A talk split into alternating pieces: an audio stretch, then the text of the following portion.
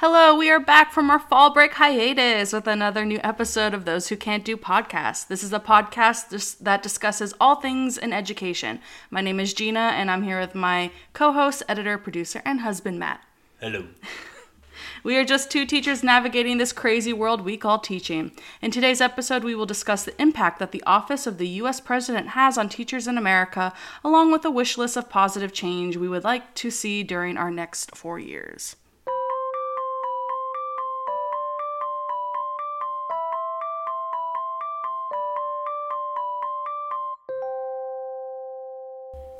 In honor of the presidential election here in the US, we wanted to talk about the true impact a sitting president has on our educators in the US. So I want to break this episode into two parts um, the history behind presidents and their impact on education today, and then I want to end with like a wishful wish, uh, wish list of what positive changes we could. Not just any wish list, a, wishful a wishful wish list. Um, so we uh, for what we want to see positively change in the next four years. So let's start with part one, a history lesson. Um, Matt, I need you to tell us what the major decisions that a president can make when it comes to education. Just like briefly tell us like how they can truly impact Okay, educators so and the executive branch obviously appoints secretaries, um, and one of those secretaries is the Secretary of Education. That person is in charge of a lot of federal decision making as far as public schools are concerned. Um, a lot of times, federal funding doesn't impact public schools directly too much because it comes from the state, but it's there. Um, they can also encourage laws to be made and set precedents in the Supreme Court. Um, and obviously, they do have some weight there, even though that is the judicial branch. Um, they do have weight in those laws and that timeline. Um, they also call for like overall um, like equality and equity kind of acts uh, and talk about you know what types of students have access to what types of programs and education in a, on a public level. So you know americans with disabilities act and uh, no child left behind are, are obviously executive decisions that have come down and filtered down into schools. So that's i mean there's a lot of decision making that goes on. Obviously a lot of it is at the state and then at the you know school district level as far as direct funding goes but they do influence a huge section of the population as far as the decision making goes for public education So they're pretty important. Uh, the- thank you. You, I want to summarize that as saying they're pretty important. Okay. they're gonna yeah, they're gonna influence a lot of stuff and okay um, you know obviously you know because anytime that there's government employees involved they're going to be directly influenced by the government and Yeah. it might seem like a really duh kind of thing but in this case it is a huge deal All right, so let's go back to the 50s. I know that was a long time ago, um, but we need to paint a picture of how much of an impact a president has on education and how it influences us in education today. So, Eisenhower. Yes. Way back then. Uh, he did two major things in his presidency in regards to education. He provided critical support in, in uh, the integration of schools, specifically in Little Rock, Arkansas. And then the second thing he did under his presidency was the formation of the Department of Health, Education, and Welfare, which basically he started paving the way for our modern education. It wasn't really a thing until the like a major thing until the 50s. So let's pause for a second to discuss how these affects uh, our education today, all 70 years ago, how it affects us today, uh, specifically when it comes to diversity in schools and um, how we. Uh, so let's talk about this question: How do we treat diversity in schools, and how can we thank Eisenhower for paving the way for it? So diversity. how do we treat diversity is i mean there is there everybody has access now is that is that the is Mm-hmm. That the correct answer ma'am Yay! Uh, A plus star, gold star. uh, uh, everybody has access now, and I'm pretty sure you know. Well, we- 1950s and 60s started, you know, um, ended segregation in schools and made it so that way everybody has access to you know the educational needs on any level. Um, the diversity in schools comes from, I think, more um, you know like immigration over the next you know 40 50 years obviously schools become more diverse the more diverse people move there um, but that's a that's that's kind of the big thing is that now everybody has access to all of the educational backgrounds and We're not doing um, that separate but equal, you know. but it's BS. still yeah but it's still like I mean, you know, yes, it ends segregation, but obviously, you know, geographically becomes a lot bigger deal. Yeah. So wherever you're living geographically is going to be the school that you're engaged in, and so if your school is primarily in a specific area, Yeah. you're obviously going to deal with people that are in that area rather than Mm-hmm. the other way around. And so it becomes much more about the way that cities are set up, I guess, Oh yeah. and the way that public schools interact is that well, there was people started know, busing back and forth Yeah. to other school districts to encourage the diversity so people would get on buses and go to a different location in the city. Um, and that's in major cities. If you're talking about rural areas i think those rural areas kind of became more a part of the system. Well, you gotta thank him because you know there there be, there's now l- like less neighborhoods that are focused on you know the color of your skin because you know he kind of started that with like we're not going to do this in public education. So now you know you obviously can't say like you can't live here or go here because of your skin color. So it does pay he did pave the way for diversity. Um so uh, that was the start of diversity in schools. Let's move forward to accommodations for all students, especially those with special needs.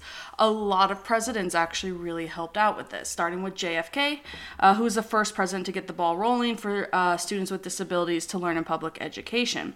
Then he this was supported by Johnson with the Elementary and Secondary Education Act, uh, which funded special education centers and helped support schools. but i also want to say those areas. looked very different in that special education centers were very similar at that point to like hospitals Yeah.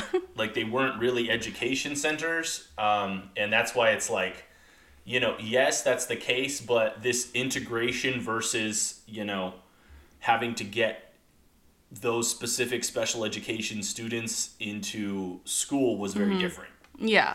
Well, this they're is two yeah. completely different things Definitely, you're talking about 60 years ago and i mean incredible yes, it was differences. progressive but i also think that jfk shouldn't be the poster child for helping students with disabilities No, he had like a sister or something We're not gonna who like who. Uh, gonna talk about that. But I'm just saying, like, okay, yes. well, no, I'm talking about was like- Johnson now. He's the one who did uh the what do you call it? okay, yes. Uh, I'm special just saying, like, education hey, centers. Maybe, you know, maybe he didn't, wasn't super helpful. Again, well, actually, we're gonna go over like intent later on about how maybe it was all intended to be good, but not in retrospect might not have been. Um, but uh, in addition to that, Nixon signed the Rehabilitation Act that paved the way for 504 plans. Okay. Uh, Ford signed the Education for All Handicapped Children Act, providing free and appropriate education for children with disabilities. Uh, he spearheaded the inclusion of schools. And then you have George H.W. Bush, who signed two major laws, uh, impactful, uh, really impactful today. Individuals with Disabilities in Education Act and the Americans with Disabilities Act, both supporting and protecting those with disabilities, both in schools and in the workplace. So uh, let's pause again and discuss how these programs directly affect us today in regards to special education and equality for all. Um, what did we get for what did we get out of these programs and how is it being used in today's schools? Okay, so look, the we got to understand that as the science came around to understanding how disabilities work mm-hmm. and how we're able to implement and discuss programs that are going to help people with disabilities mm-hmm. that this is all in response to the science. So initially they felt like they needed a lot of like hand holding and so they dev- designed separate centers to send them to mm-hmm. where they kept them isolated from society. And that slowly rolled into inclusion Yeah. that slowly rolled into we need to get them in the same building and then it got them into the same rooms and then it got them into the same educational Yeah. you know backgrounds and it, it became known that isolating does not help Yeah. um, and isn't the best way to go about it and that is backed by the science as it advanced in society as well because we also saw the end of you know and talking about you know in general people with disabilities we saw the end of like asylums Yeah. and the end of like you know putting people into you know padded rooms. Yeah, rooms and those still exist those are still there you know hospitals But are still there to help really the severe cases but not not not. Mm-hmm. severe cases um, and it became useful to kind of help people with that Mm-hmm. so this all became this all came around because of the science and they kind of were following that um, it also made it so that way students that were disabled got more specific attention Yeah. in a specific classroom. Yeah. But I still don't think that until like really recently in our Mm-hmm. history have we been able to like fully implement special education students into the classroom. That's incredibly recent. Yeah. Um, and a lot of people disagree with doing that. They think that isolation is the key, that they're slowing the rest of the students down. And that's, you know, that's not necessarily with that's the science. not. I would not say that's true. That's at not going. That's not going with it. But a lot of people are still of that opinion. To Mm-hmm. this day, I still hear that Wow. um, from parents and stuff. That that's that's the opinion that they have, and that's not fair Mm-hmm. or true. And it's been backed now by the science. And I think the executive branch stepping up and calling that out Mm-hmm. was huge. Actually, can I want to pause and give like a quick like personal story. I had a kid who was uh, gifted, but he was autistic. He was pretty high functioning, so he, he could handle you know being in school. But he was with the same group of kids for three years in middle school, and his sped teacher wanted to. Uh, cut back his like support thinking like oh he's doing fine he doesn't need extra help um and I had to talk with her. I'm like, you don't understand. Like the fact that he's been with these kids for three years, they know how to like work with him better than I could ever do because they know him and they're familiar with him.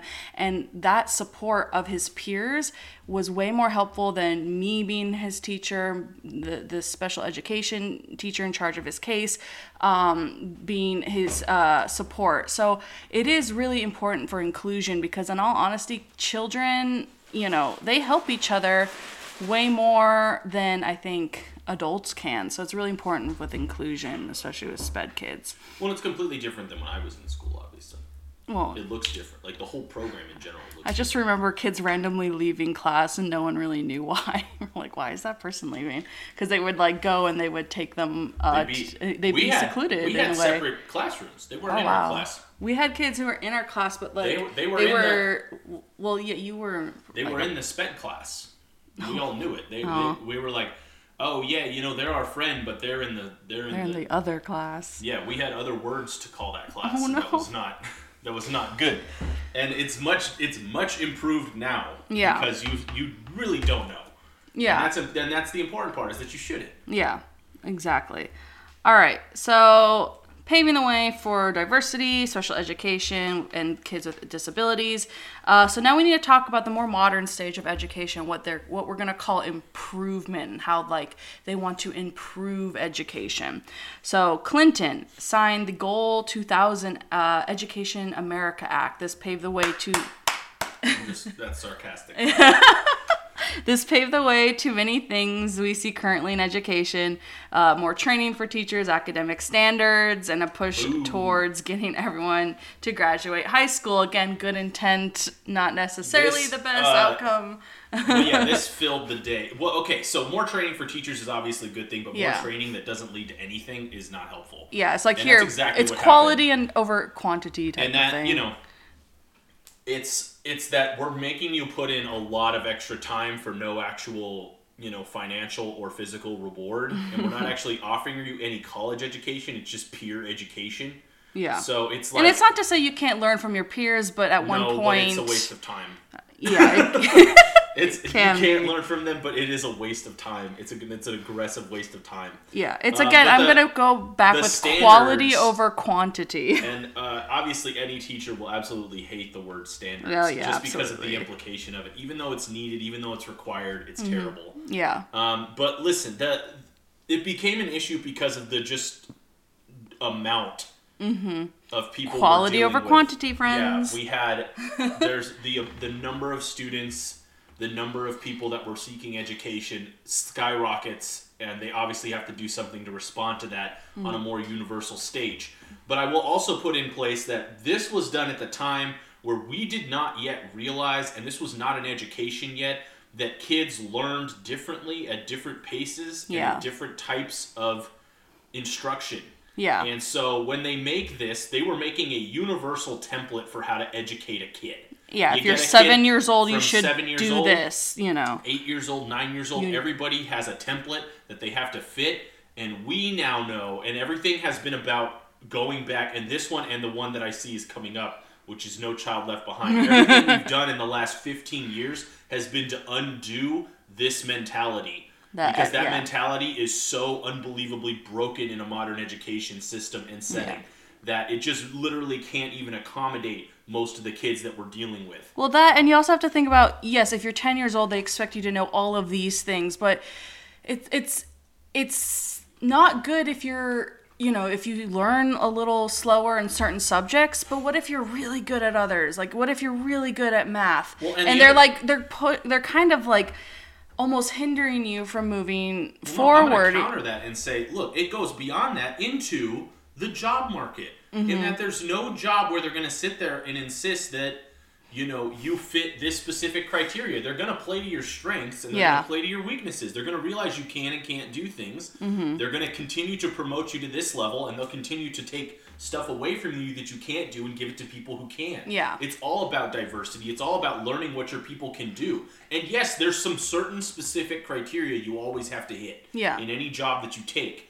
But that criteria is so low that a lot of times it doesn't really matter that they can do that. So having Mm-hmm. well it also doesn't matter what, what age you person- are it doesn't matter what age you are when you approach that job either you know Well, obviously you can tell we're both very we both have very strong opinions about how this functions. and my opinion. so let's let's talk about Bush here.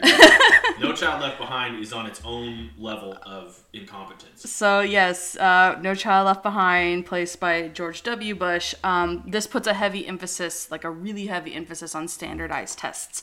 Um, uh, a lot went into that. Uh, they they basically said we're gonna give you money, and if you don't perform well, we're gonna um, basically like punish you. Yeah, it was it was the we're gonna hold a gun to your head until you do what we want. Yeah. Of education. And Exactly. which filtered down to the kids, which led to an entire generation of kids that are afraid to fail, yes. Oh gosh, yeah. And um, which is us. Yeah. Yay, millennials. Deeply afraid of trying because they're deeply afraid of failure Uh-huh. because failure is seen as Bad, terrible, the impossible worst. to get around. End of and the They're world. not willing to attempt or try a lot of tasks.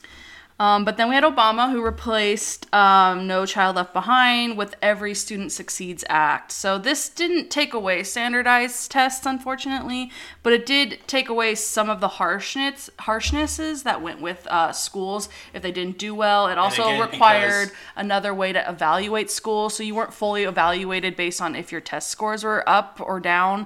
There was a, another way to like evaluate a school, like do they offer AP Well, and, classes? You know, let's talk real quick intention versus application. Yeah. No Child Left Behind's intention was to provide a standard that every student needed to hit. Mm-hmm. But what actually happened was that it set a standard that every school needed to hit. Yeah. And if you take a school that's in inner city Chicago Mm-hmm. and compare that to a school that's at a high end, you know, suburb in Orange County, and look at those two schools and say, oh, this school in inner city Chicago isn't doing the same thing. Yeah. You get less money, Yeah.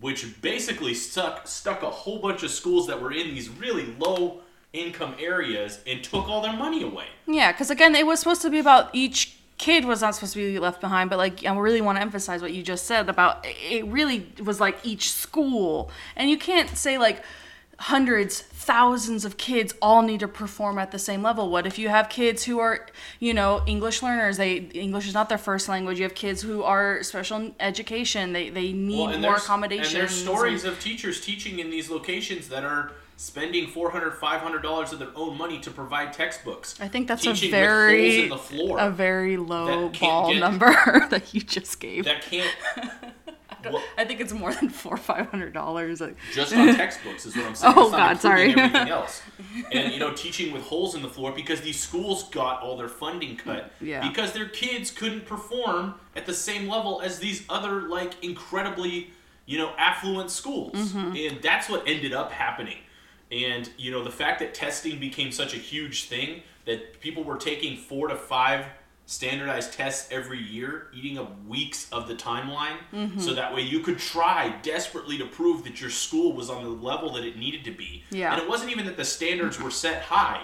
In fact, that was another part of it is that all the standards continued to lower yearly because they schools just couldn't meet it. Yeah. And so they kept lowering the standards so that way they could give an excuse to give them funding to get around No Child Left Behind. I mean, Yeah. to talk about how much of a disaster this was. Yeah, you're It's lowering the bar just to you know meet what you need to, and it's just terrible. Um, but the although it again, um, every student succeeds act kind of made it a little better. It did give No, power back to the states it instead of the federal control. government, but It it's still. I'm still okay. You know, we're in uh we're in uh, online or distant learning, um, and we have to give uh, two or three um practice yeah practice Yeah. tests before the standardized test. And they this year this year during all of this mess they added a second test called renaissance star testing in our Well, s- no, in, they brought back. It, it's star Yeah, testing that we took when we were. Kids. I remember Star when we took it when we were kids, That's but it. they It's the brought same it, test. but they brought it back on top of having to give the standardized test that we still have to give. So now they've doubled it basically. They said because you need to give three of those also. So they're Yes. like all the kids need to take Star Renaissance, all the kids need to take um, what we call IABs for the SBAC, which is our state standard testing. Um, and so like we've they've added more tests even to this day, which is what I was going to talk about how like how these decisions have affected Well, us to and the other day. side of it, the other, the, what the ESSA did, again, intention versus application. Yeah. The ESSA was intended to promote college Mm-hmm. for students, and what ended up happening was is that it forced a whole bunch of students to go and accept unreasonable college debts Yeah. because they were forced into college. Mm-hmm. Like that was the end all be all. So they sent every single kid to college, Mm-hmm. and that destroyed so many kids, you know, that accepted student debt without being able to pay it off because that was the end goal. And they it looked like okay, because here's what really backfired is that it looked like under Obama there was going to be all this loan forgiveness. You know, so go ahead and accept these loans and it's going to be fine under ESSA. Don't worry about it, you'll make it through. But that's not what happened. They backfired all that loan on us and now we're all stuck with it. Yeah, it's and I mean that actually brings us to modern as in today's education. Um so we talked a lot about intent versus impact. So uh, the intent of things were usually pretty good. Like we're trying to help these kids and these educators. If you hear anything in the background right now, it's hailing outside where we are. so sorry. I don't know if they're gonna get that on the microphone. They will. Um but anywho, um, so we have the uh, the impact isn't always positive, and it, it's really unfortunate because most of these presidents, if not, I would even claim all of them, had a good intent. Like they wanted to help these kids and these educators and this education system uh, that we call public school to the best of their abilities. But uh, no, we get to sit here and criticize in hindsight. yes, it's Um, true. And that's, you know, but what about acts that we know are going to immediately backfire? Well, we need to talk about Betsy DeVos. Yeah. our current Secretary of Education, because we are talking about presidents and their influence on education. Well, this our president uh, appointed DeVos, who was Well, look, highly unqualified for the job. It's it's incredibly tragic um, because we just had on this podcast we had a conversation between three different teachers from three different schools, private, public, charter. With um, Judy and Matthew. And, yes, Yeah. and we had that education discussion on this podcast, wherein we pretty much all came to the conclusion that we were all on. This, we were all looking to do the same thing. We all dealt with a lot of the same problems, and at the end of the day, it's it's a preference choice. Yeah. There's not any superior, you know, method of educating your child. It depends on what your child needs. It goes back to the And individual parents, kid. Parents get to choose. People get to react. That's what it is. DeVos is the opposite of that mentality. Yeah. And she has been throughout her entire run here, Mm-hmm. um, to the point where uh, the main things that have gone down with her is that first of all, we dealt with the school shooting fiasco. Yeah. For the la- and I, I'm not even going to call it the fiasco, the tragedy of school shooting. And DeVos's reaction was to try and arm teachers Yeah. um, and act like that was going to be the thing that was going to solve it. Um, there were all these crises that came up in education uh, throughout the last four years, and DeVos has constantly made it worse. Yeah. Rather than actually helped. And there is no No Child Left Behind Act under her. There's no ESSA to look at. It's just been roadblocking. That's pretty Yes. much it. literally stopping funding uh, to rural schools. In, in February of this year, 800 uh, schools in rural areas. Uh, she Yeah. cut funding from them. She's proposed cutting 6.1 billion dollars Well, look, in you- uh, federal funding. It's just she hasn't done anything positive like what Well, I would look, claim the rest of these presidents funding have. Is come and go for education. yeah. Everyone's aware of it. Schools save for it. We all know that the federal government is going to function as best they can for public schools. Mm-hmm. Um, but when it's malicious, that causes a different problem. And in this case, it is. Mm-hmm. It's a case that she doesn't really have anything going for that. Um, the other part of it is is that the follow up to ESSA and what's made it so bad for students is that under Obama, ESSA was going to start providing kids with a way out of their debts after college because the debts were so extreme. And so they kept loading it on, you know, starting in 2008 when Obama took office. You know, uh, that's eight years of students that have gone to college now and accepted unreasonable loans and debts with the thought that eventually there was going to be payoff for it. So, for instance, going into an education field, when I first got out of college, was supposed to be loan forgiveness for the area that I went to. And You went soon as- into- and I went into low income a low income school Yeah. with the purpose of getting that loan forgiveness, and they canceled it that year. Yeah. So you know what I did? I Got, left. yeah, you got out. I went away from that because it's not worth it teaching there anymore for without that loan forgiveness, and now I've had to pay it off in person. You know, and that's you know, but that's an extra and couple it's of years and I just want to emphasize that it's not so much that like you know it's not about like we should oh we're taking a political stand against like loan forgiveness or for loan forgiveness. But if you're gonna promise people if you go into for two years is what I remember. Uh, do you remember that? Two years five.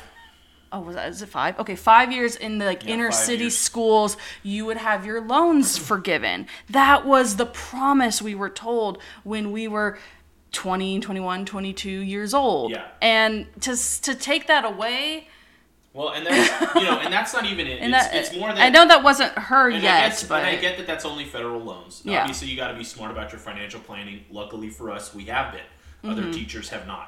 Mm-hmm. yeah Um, but you know, on top of that, it has just been that you know to have a Secretary of Education that's aggressively against public education yes is is backfiring on every single level, Mm-hmm. um, and it just ends up being you know just absolutely terrible. Um, so look, the to the other thing that I think is just mostly you know unforgivable in this case is to take education away from public funding and to give it to private schools on a federal level. yeah Given that private schools already get funding from private educators, and so to get a federal handout Mm-hmm. is so just like straight up like communist.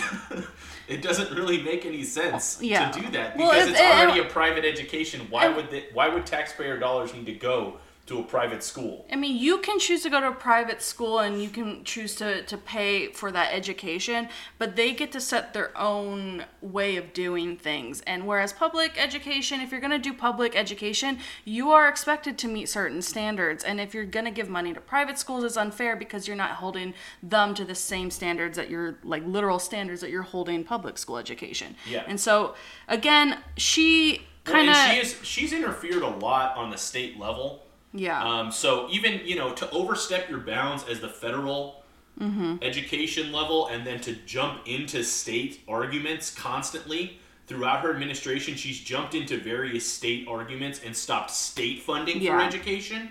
That's the big no-no as well. You're not supposed to do that as Department of Education. You can't jump down into state levels and make it difficult to get state funding. Yeah. Because you need state funding. That's the whole point. Like you can't function as a public school. And I know that under DeVos, there's been multiple strikes across the nation trying to keep teacher benefits, trying to keep it so that teachers actually have a means of keeping themselves alive in education. That's just been a constant thing. Um, and to blame her for all of it, maybe not fair, but the evidence is there that she's done it. In fact, uh, just to show you our, uh, we're getting this information from NEA.org, um, and so I'm sure you can find many other websites that would uh, support that. So we're not just saying these words; we're we're using uh, some research that we found, um, and so uh, I was gonna ask you, but I think you kind of went into it. Uh, I was gonna ask you how her influence has directly affected you, a regular public school teacher, and um, I've been on strike. yeah, I've been sitting here in my house teaching for the last year. I've been, you know, I've had my job threatened every single year that I've been employed with getting fired because federal funding keeps getting cut. yeah, Um, I've been, you know, told that, you know, kids are trying to leave public schools because they want to go to private schools and private schools are getting government handouts. All of this has been in place since then. Um, and the how do those four years of government teaching wait wait wait? been How do those most- government on, let me- let me- handouts like affect the kids wanting to go into private school though? They've Like, because it's cheaper, because they have government yeah handouts. because they're getting yeah because they're getting government handouts. I And just want to make that connection. Sorry. Yes. Yeah, because there's federal forgiveness for for those situations, and that's you know that's specific. I forget where I was going with this, but Sorry, point I is, cut you it's off. not. yeah, I don't remember, but that's okay. Um, Your job was being threatened because they're going to private school because okay. they lost of federal all right. funding. Let's go. Let's let's go to part two. Oh, I'm sorry. okay. All right. So I want to. That was part one. Part two is very short, though. Uh, a wish list. What are some things you are hoping to see from the president for the next four years that will better impact our education system today? So, So- like a wish list. What do you hope to see? Well, look, I um, we got to make it accessible to as many people as possible, Mm-hmm. and obviously the big explosion has been charter schools, at least in cities. Okay. The city areas have seen an explosion of charter education, and charter education, by definition, has no oversight from the federal government. Um, and that makes it a little bit interesting because I would like to see kind of an implementation of being able to align charter and public schools with the same levels of you know education. And I don't know how that would look, um, but I think that it, there needs to be a coming together of those schools rather than a ripping apart. Yeah. Um, for a lot of times, private, public, charter, we're all kind of aligned with the goal that we're all educating, and everything's been competitive for the last four years. Everything has been in competition where we cannot respect charter schools because they steal our students. Yeah. Charter schools can't respect private schools because private schools are getting their funding. Private schools can't respect public schools because there's a superiority thing happening where they're saying we're educating and you're not. Yeah. And there needs to be a coming together, I think, of these different branches of education and a realization that we're serving different student bodies, different students are working within that. I'd also say that a reduction in testing is always ideal. Um, just the amount of testing that students go through. I think that it is enough to look at graduation numbers and to look at, you know, this the English scores and call it good. I Yeah. don't think you need to be doing this much this much informational testing for everybody. Um, and high school only has the one year of SBAC testing, but in between, there's different sets of criteria that you have to hit. You got to do IABs, you got to do all this other stuff that is. Yeah. And these are all initials, by the way, for anyone that doesn't know. All of these are initials for tests that we give. Yeah. We give the IAB, we give the SBAC, we give the STAR, we give all these. All these are types of tests Yeah. that we're giving every year, and they usually take sometime around a week to give. And you which means do that it we're two, getting- three times. We're losing about four to six weeks of education every year Yeah. um, throughout the year where we're not getting to teach anything. The kids are just getting tested on it. Um, and most of the time, the tests don't even align. In my case, for STAR, it's not even close because I'm in a project based school. Yeah. Project based education has nothing to do with STAR testing. Well, And- it just stinks because the wording of a lot of the tests are like, I know for like eighth graders, they panicked last year because they were given um, a history article to to read and they were confused because they're like, but they want us to read this article and write about it. And i'm like yes but it's you know trying to make that connection. Like it is what we do in my class for english. Uh, like don't panic because it says it's a history article. It's just like and it's hard to be able to teach that all the time because it's always a new test every they year. Gave, they gave last year um, the 11th grade got completely thrown off because the English writing question involved them reading a scientific article Yeah. with a whole bunch of information that was cited from a scientific source, which would make sense, but out of context, seeing it there, making that connection sitting really in english class instead of science class Yeah, no, we're sitting. They're sitting in the SBAC test. They're not even in a class. They're in the Oh. gym taking this test oh okay and it threw the whole district off. it was a mess from every school. They were Yeah. like, and I'm not just talking public. Like charter schools did it too, and charter schools were like thrown off. All the test scores dropped district wide because of this question in the writing section. Yeah. And everyone does that question. Everyone bombed on it because they were talking about, you know, an amount of, you know, anesthesia to give a patient when they're getting this specific operation, Yeah. which doesn't sound like a English mm-hmm. article, but it was in the English test. Yeah. And so that's like that's difficult to do. It's hard to, you know, do, you know, confront or, uh, uh, yeah, do that. So, uh, my wish list quickly is uh, I'm hoping that what Biden Harris has said about raising salaries, of course, is true. Of course, I'd like a nice raise. She, uh, she has said she wants to give an average of $13,500 worth of raises, and she wants to increase funding for Title I schools. So, my school.